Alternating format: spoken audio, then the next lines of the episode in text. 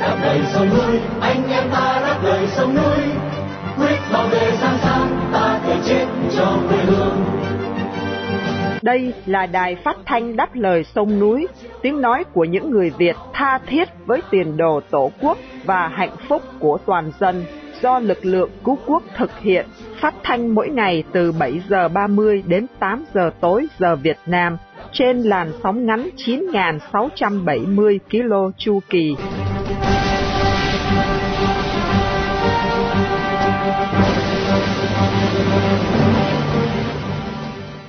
Khanh kính chào quý thính giả. Hôm nay thứ hai, ngày 31 tháng 7 năm 2023 và đây là buổi phát thanh lần thứ 4461 của Đài Đáp Lời Sông Núi. Mở đầu chương trình là phần tin tức gồm có các tin chính sau đây. Một người Việt bị bắn chết ở Campuchia sau vụ xô xát. Sạt lở tại đèo Bảo Lộc, ba công an và một người dân mất tích. Dông lốc khiến 170 căn nhà bị sập ở tỉnh Cà Mau drone của Ukraine lại tấn công Moscow và bán đảo Crimea. Sau phần tin tức, chương trình được tiếp nối với chuyên mục phê bình hiến pháp Việt Nam và cuối cùng là phần bình luận. Buổi phát thanh hôm nay được sự bảo trợ của ông bà Nguyễn Văn Sơn, cư ngụ tại thành phố Sydney, Úc Châu, đồng thời để vinh danh tù nhân lương tâm Nguyễn Văn Nghiêm, một người Việt yêu nước đã bị giam cầm trong lao tù cộng sản. Mở đầu chương trình, Vân Hà và Nguyên Khải mời quý thính giả theo dõi chi tiết các tin hôm nay.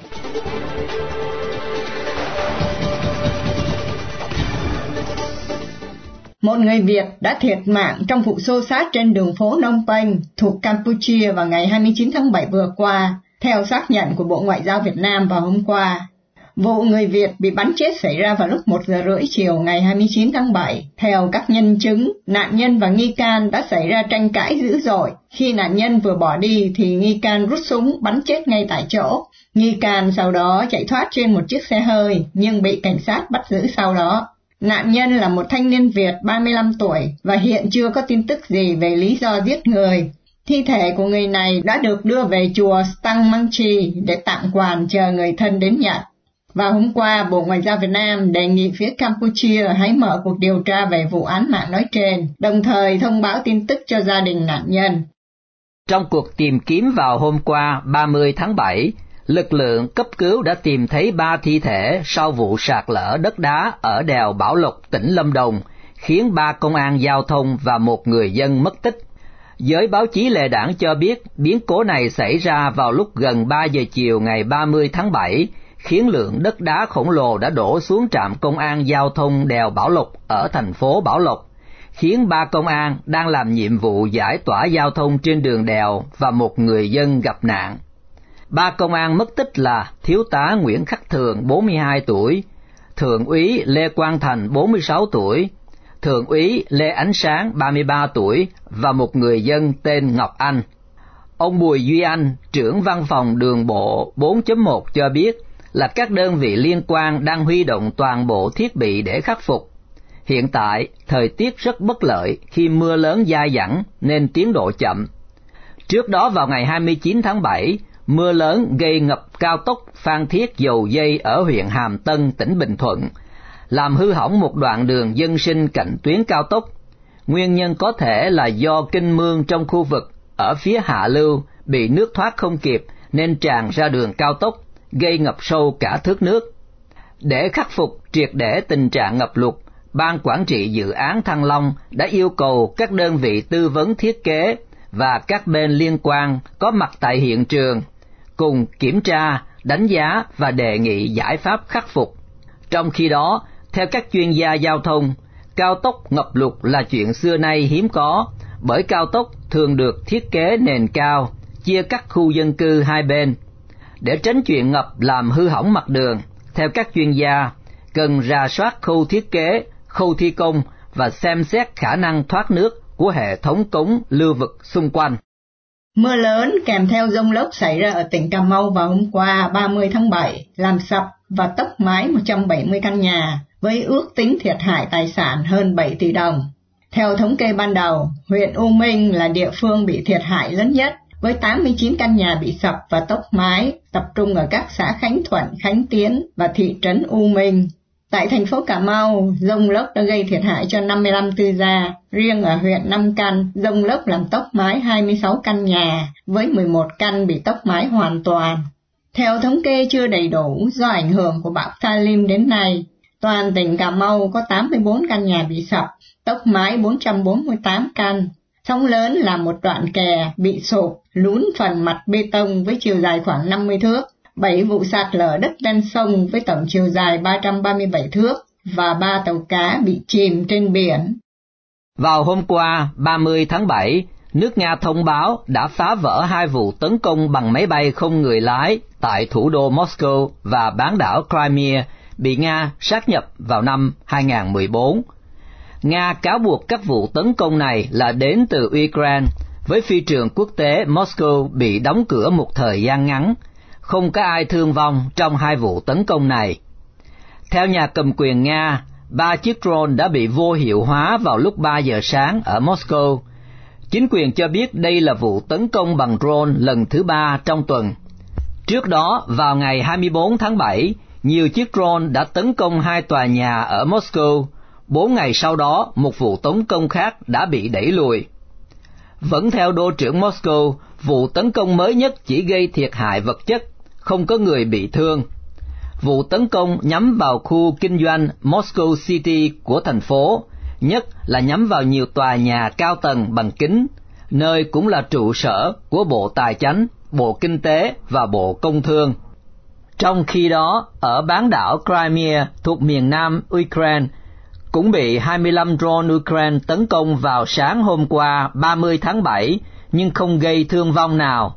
Bộ Quốc phòng Nga loan báo là 16 chiếc drone của Ukraine đã bị hệ thống phòng không phá hủy, 9 chiếc drone khác đã bị các phương tiện tác chiến điện tử bắn rơi xuống hắc hải.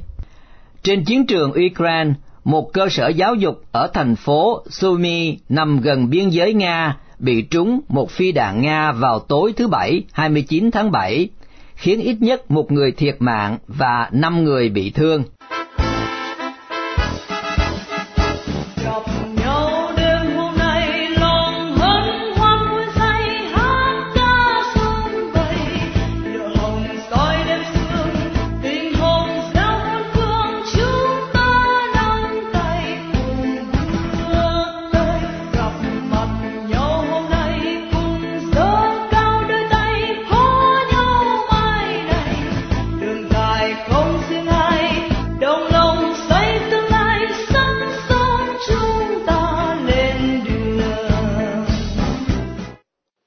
Giả, hiến pháp là luật nền tảng hay nôm na là luật mẹ của tất cả mọi luật pháp trong một nền dân chủ hiến định pháp trị và đa nguyên. Bản hiến pháp 2013 của Cộng sản Việt Nam có nhiều khuyết điểm quan trọng mà chúng ta cần thảo luận để góp phần cho công tác xây dựng một bản hiến pháp dân chủ chân chính cho giai đoạn hậu Cộng sản. Đây là mục tiêu của chuyên đề phê bình hiến pháp Việt Nam do Đài Phát thanh Đáp lời sung núi chủ trương. Trong chương trình hôm nay, luật sư Lưu Tường Quang sẽ phân tích những quy định về giáo dục hoặc triết lý giáo dục nếu có trong bản hiến pháp hiện hành của nhà nước Cộng hòa xã hội chủ nghĩa Việt Nam. Mời quý thính giả cùng theo dõi. Xin mời anh Quang Nam. Kính thưa quý thính giả Đài Đáp Lời Sông Núi, tại vùng Đông Nam Á, kể cả Việt Nam, giáo dục được đánh giá cao không những là phương tiện để nâng cao dân trí mà còn là cơ hội để tiến thân của thành phần trẻ bởi vậy, giáo dục thường được ghi nhận vào bản hiến pháp như một quốc sách cho cả một dân tộc. Trong phần thảo luận hôm nay, luật sư Lưu Tường Quang sẽ dành thời giờ để phân tích những quy định về giáo dục hoặc triết lý giáo dục nếu có trong bản hiến pháp năm 2013 của nhà nước Cộng hòa xã hội chủ nghĩa Việt Nam. Đồng thời, luật sư Lưu Tùng Quang cũng sẽ đối chiếu với những quy định của Hiến pháp Việt Nam Cộng hòa vào năm 1967. Dạ, thưa kính chào anh Quang Nam và kính thưa tất cả quý vị thính giả của đài Đáp Lời Sông Núi. Tôi rất hân hạnh được à, tham gia vào chương trình hôm nay với anh. Dạ, thưa vâng anh à, Quang Nam, tôi cũng rất là tâm đắc với cái đề tài này. À, thật vậy thì chúng ta đều biết rằng theo truyền thống của người Việt chúng ta đó, thì giáo dục không những được coi trọng mà nghề giáo cũng được lúc nào cũng được tôn vinh có lẽ cũng vì lý do ấy mà trong cái tập tục của chúng ta trong ba ngày Tết Nguyên Đán chúng ta đã từng có phong tục là mồng một Tết cha, mùng 2 Tết mẹ và mùng 3 Tết thầy. Kể từ sau Thế chiến thứ hai và đặc biệt là trong thời gian đất nước bị chia đôi bởi Hiệp định Geneva tại vị tướng thứ 17, thì lãnh tụ tại miền Bắc cũng như lãnh tụ tại miền Nam đều quan tâm đặc biệt đến giáo dục. Tại Hà Nội thì chúng ta biết rằng ông Hồ Chí Minh đã từng phát biểu một dân tộc dốt là một dân tộc yếu, thì cái này nó là điều hiển nhiên rồi. Nhưng mà tại Sài Gòn thì Tổng thống Ngô Đình Diệm không những đồng ý là giáo dục là cái điều quan trọng, mà Tổng thống Ngô Đình Diệm còn đưa ra những nguyên tắc chỉ đạo uh, nhằm đào tạo con người Việt Nam yêu nước, có tinh thần nhân bản và tư duy khai phóng để bắt kịp với trào lưu thế giới bên ngoài, thưa anh Quang Nam. Thưa ông, à, những nguyên tắc nói trên đó còn tùy thuộc rất nhiều về mặt à, thi hành ở trong thực tế và đến mức độ nào mà giáo dục bị chính trị hóa. Vì à, chúng ta biết rằng đó tại miền Bắc từ năm 1954 và tại à, Cộng hòa xã hội chủ nghĩa Việt Nam từ năm 1975 thì nền giáo dục bị gò bó với màu sắc xã hội chủ nghĩa. Hay còn nói nôm na đó là bởi lý thuyết các Marx và Lenin. Và sau này đó còn thêm uh, nhiều cái đuôi chẳng hạn như là tư tưởng Hồ Chí Minh thưa ông.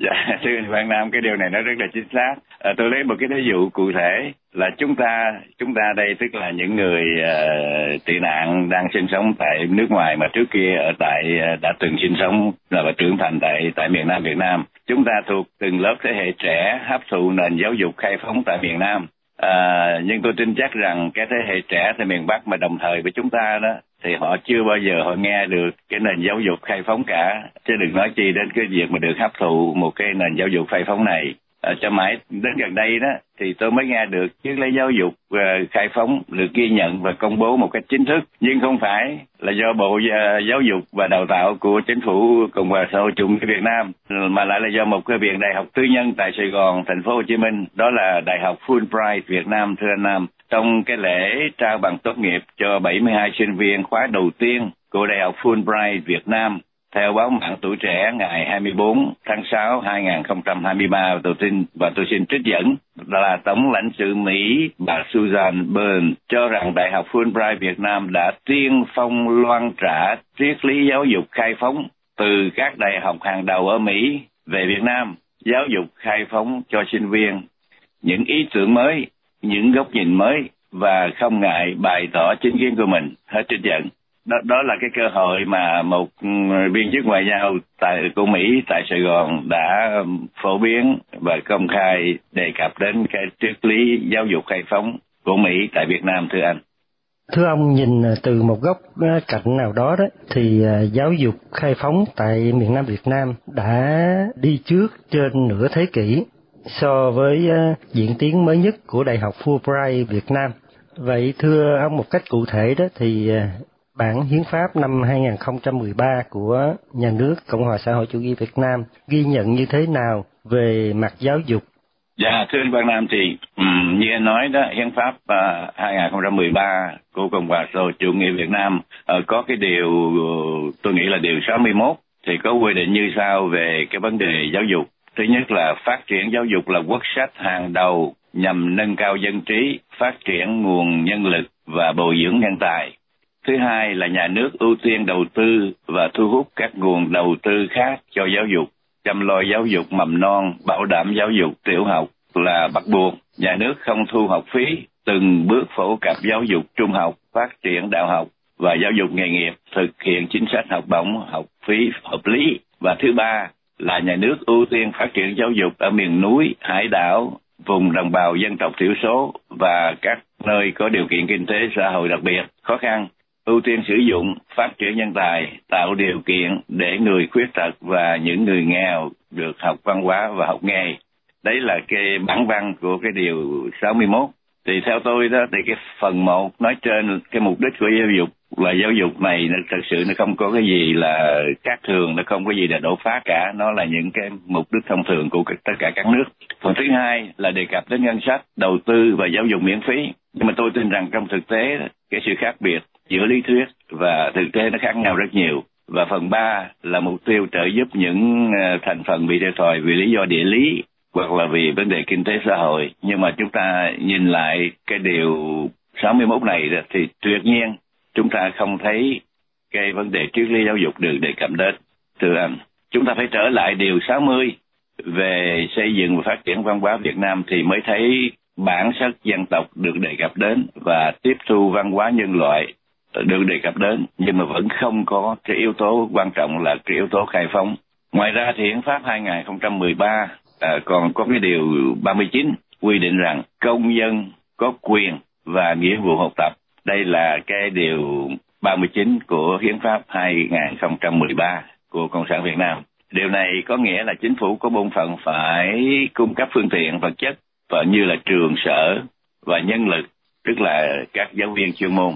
Nhưng mà thực tế tại Việt Nam thì như anh Văn Nam và chúng ta đã biết là chính phủ Cộng sản Việt Nam không có hoặc là không thể à, xây dựng đủ trường ốc và cũng không thể đào tạo được đầy đủ nhân viên chuyên môn. Cho nên theo tôi nghĩ đó thì cái điều 39 này cho tới nay nó vẫn còn là một cái ước vọng tức là một cái gì mà chính phủ mong muốn đạt được nhưng mà vẫn không đạt được thưa anh. Thưa ông vào thời kỳ à, Việt Nam Cộng Hòa triết lý giáo dục và chương trình giáo dục được ghi nhận và áp dụng như thế nào à, thưa ông? À, thưa anh Quang Nam, tại Việt Nam Cộng Hòa trước kia đó thì giáo lý thì triết lý giáo dục và mục tiêu giáo dục trong những được quy định một cách rất rõ rệt mà còn rất sớm so với miền Bắc chúng ta có thể tham chiếu vào cái trang mạng gọi là Lasan.org rồi năm 1958 Việt Nam Cộng Hòa đã nhóm họp Đại hội Giáo dục Quốc gia tại thủ đô Sài Gòn. Đại hội này quy tụ nhiều vấn đề phụ huynh học sinh, thân hào nhân sĩ, học giả, đại diện của các cấp chính quyền, các tổ chức quần chúng, đại diện ngành văn hóa và giáo dục từ cấp tiểu học đến đại học, từ phổ thông đến kỹ thuật. Và ba nguyên tắc đã được nêu ra, đó là nguyên tắc nhân bản, nguyên tắc dân tộc và nguyên tắc khai phóng được chính thức nêu lên và đúc kết trong cái đại hội giáo dục lần này thưa anh. Đây cũng là nguyên tắc làm nền tảng cho triết lý giáo dục của Việt Nam Cộng Hòa được ghi nhận trong tài liệu của Bộ Giáo dục là những nguyên tắc căn bản được ấn hành vào năm 1959 và sau đó được ghi nhận vào trong hiến pháp của Việt Nam Cộng Hòa năm 1967 à, thưa anh. Hiến pháp 1967 của nền địa nhị Cộng hòa à, mà vị tổng thống của chúng ta lúc bây giờ là tổng thống Nguyễn Văn Thiệu thì có quy định rất rõ rệt ở điều 10 quốc gia công nhận quyền tự do giáo dục. Nền giáo dục cơ bản có tính cách cưỡng bách và miễn phí. Nền giáo dục đại học được tự trị và đây là một cái điều rất là quan trọng trong cái ờ, thời điểm của 1960 à, những người có khả năng mà không có phương tiện sẽ được nâng đỡ để theo học và quốc gia khuyến khích và nâng đỡ công dân trong việc nghiên cứu và sáng tác về khoa học, văn học và nghệ thuật. Đó là cái điều 10. Bây giờ điều 11 của Hiến pháp 1967 Việt Nam Cộng Hòa thì ghi nhận là giáo dục phải được đặt vào hàng quốc sách trên căn bản dân tộc, khoa học và nhân bản. Một ngân sách thích đáng cái phần cái được phát triển về giáo dục. Tuy nhiên thì cái hiến pháp 1967 của Việt Nam Cộng Hòa không có cái điều khoản nào tương tự như điều khoản 39 của hiến pháp 2013 của Cộng hòa xã hội chủ nghĩa Việt Nam. Nhưng mà có một điều nữa mà tôi cho là quan trọng uh, là cái vấn đề ờ, giáo dục và triết lý giáo dục còn được củng cố bằng một cái hình thức ghi nhận trong hiến pháp. Đó là cái ờ, cấu trúc là gọi là hội đồng văn hóa giáo dục. Cái điều này được ghi vào trong hiến pháp của Việt Nam năm 1967 thì theo theo cái điều 39 thì nhiệm vụ của hội đồng văn hóa giáo dục là cố vấn cho chính phủ để soạn thảo và thực thi chính sách văn hóa giáo dục. À, cái hoài bảo là còn Việt Nam Cộng Hòa sẽ thiết lập ừ, một cái viện hàng lâm à, để à, thực hiện những cái điều mà một viện hàng lâm phải làm tương tự như các quốc gia dân chủ phương Tây khác. Cái phần thứ hai là cái sự chấp thuận của giáo hội. À, hội đồng văn hóa giáo dục có thể cử đại diện thuyết trình trước quốc hội. Đây là một cái phương thức uh, sinh hoạt dân chủ. Và cái phần thứ ba của cái điều ờ, này đó là cái luật lệ liên quan đến văn hóa giáo dục có thể được hội đồng tham gia ý kiến trước khi quốc hội được thảo luận. Và theo, cũng theo điều ờ, 94 thì thành phần của hội đồng văn hóa giáo dục gồm một phần ba là hội viên do tổng thống chỉ định, hai phần ba hội viên do các tổ chức văn hóa giáo dục, công và tư và các hiệp hội phụ huynh học sinh đề cử. Và nhiệm vụ của hội đồng văn văn hóa giáo dục là, nhiệm kỳ là 4 năm và một đạo luật sẽ quy định tổ chức và điều hành hội đồng hóa giáo dục. Đây là một cái vấn đề dự trù trong tương lai mà tôi nghĩ rằng cho tới năm 1975 thì có lẽ điều này cũng đã chưa được thực hiện. Thứ hai là một cái nền giáo dục dân tộc, nhân bản và khai phóng đã không còn được tiếp tục do cái biến cố của ngày 30 tháng 4 1975 và đã bị thay thế bằng một bằng một cái nền giáo dục chuyên chính theo chủ nghĩa xã hội hay nói nôm na là chủ nghĩa cộng sản và theo cái gọi là tư tưởng Hồ Chí Minh cho nên cũng vì lý do đó mà đứng về phương diện giáo dục à, thì nước Việt Nam thống nhất với cái, cái danh nghĩa là Cộng hòa xã hội chủ nghĩa Việt Nam đã bị đi lùi trong mấy chục năm nay thưa anh. Ngày này thì cảm ơn Quang Nam rất nhiều và kính chào quý vị khán giả, thính giả của đài của, của đài đáp lời sông núi trong chương trình ngày hôm nay. Dạ vâng, Quang Nam cũng xin à, trân trọng cảm ơn luật sư Lưu Tường Quang đã đến với chuyên mục phê bình hiến pháp Việt Nam trong tuần này. Xin hẹn gặp lại luật sư ạ. Dạ, dạ xin kính chào Phan anh Quang Nam.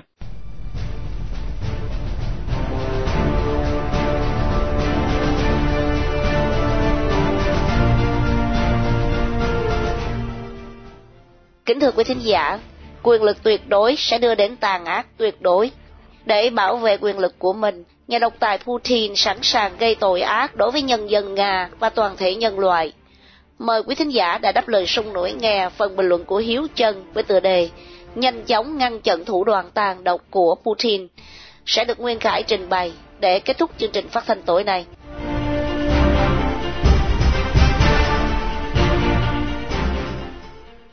Các nhà độc tài để nắm giữ quyền lực thường không từ bất kỳ thủ đoạn tàn độc nào đối với tha nhân.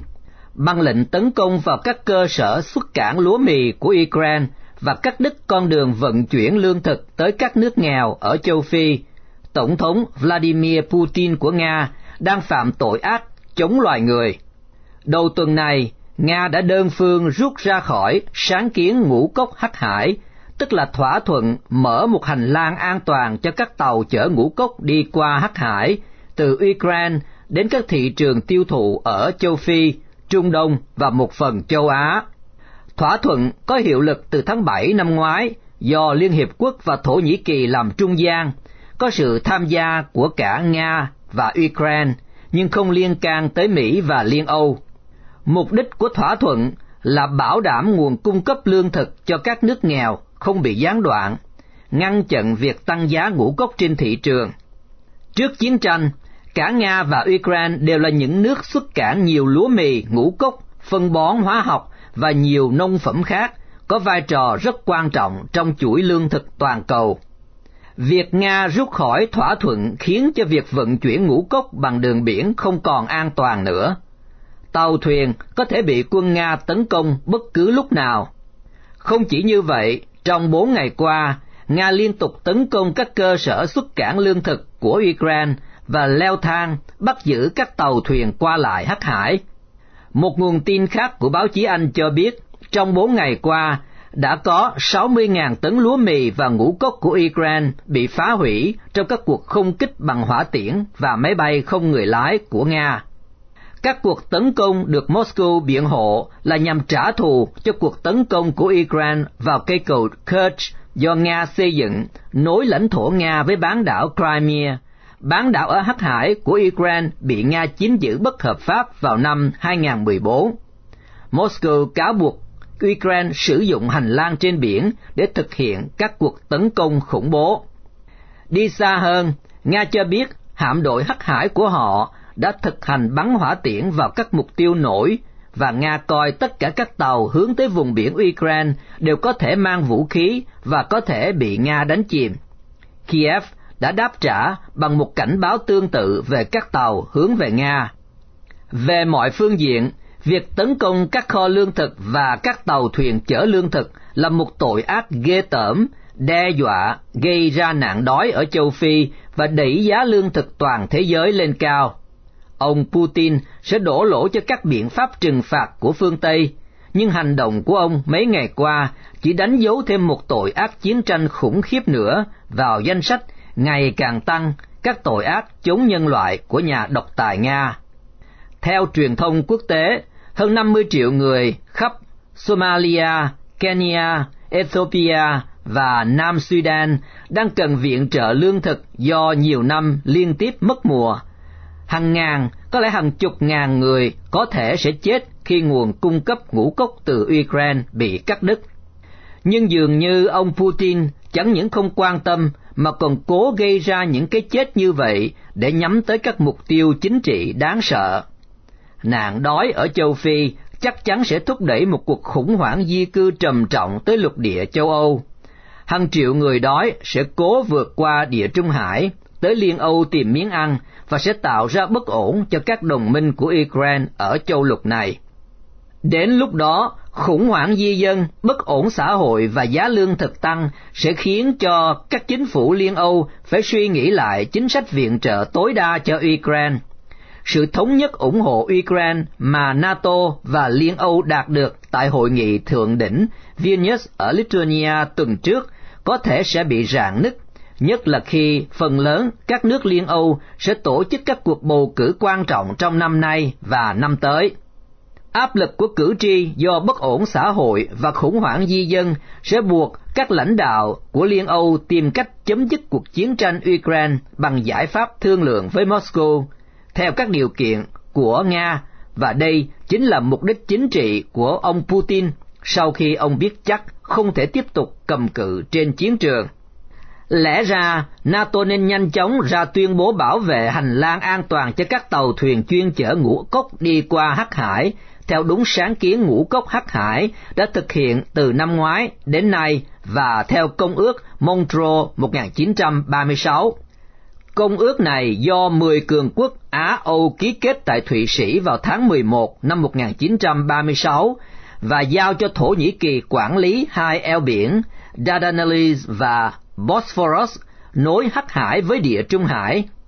Khi chiến tranh Ukraine nổ ra, Thổ Nhĩ Kỳ đã cấm chiến hạm của tất cả các nước ra vào Hắc Hải từ ngày 28 tháng 2 năm 2022.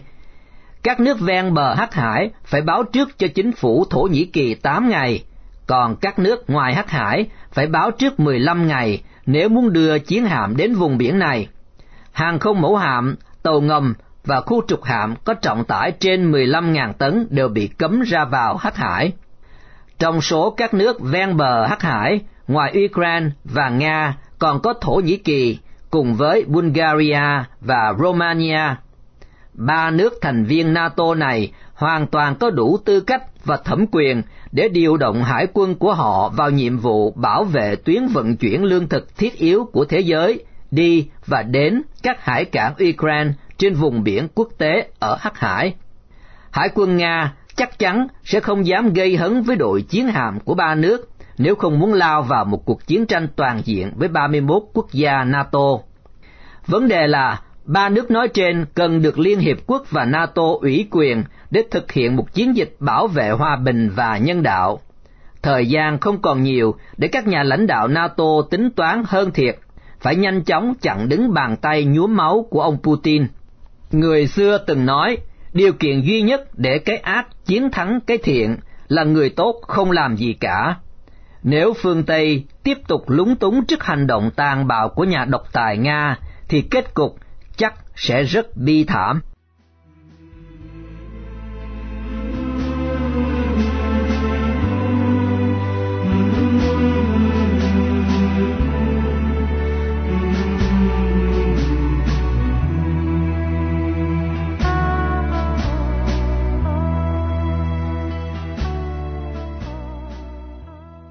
Chia tay trong buổi phát thanh tối nay, kính mời quý thính giả cùng đã đáp lời sung nổi nhớ đến anh Nguyễn Văn Nghiêm, sinh năm 1963, bị bắt ngày 5 tháng 11 năm 2019 với bản án 6 năm tù giam. Một Facebooker đang bị bạo quyền Việt Nam giam cầm trong ngục tù vì lòng yêu nước, lẽ phải và sự đóng góp tích cực vào tiến trình dân chủ hóa Việt Nam.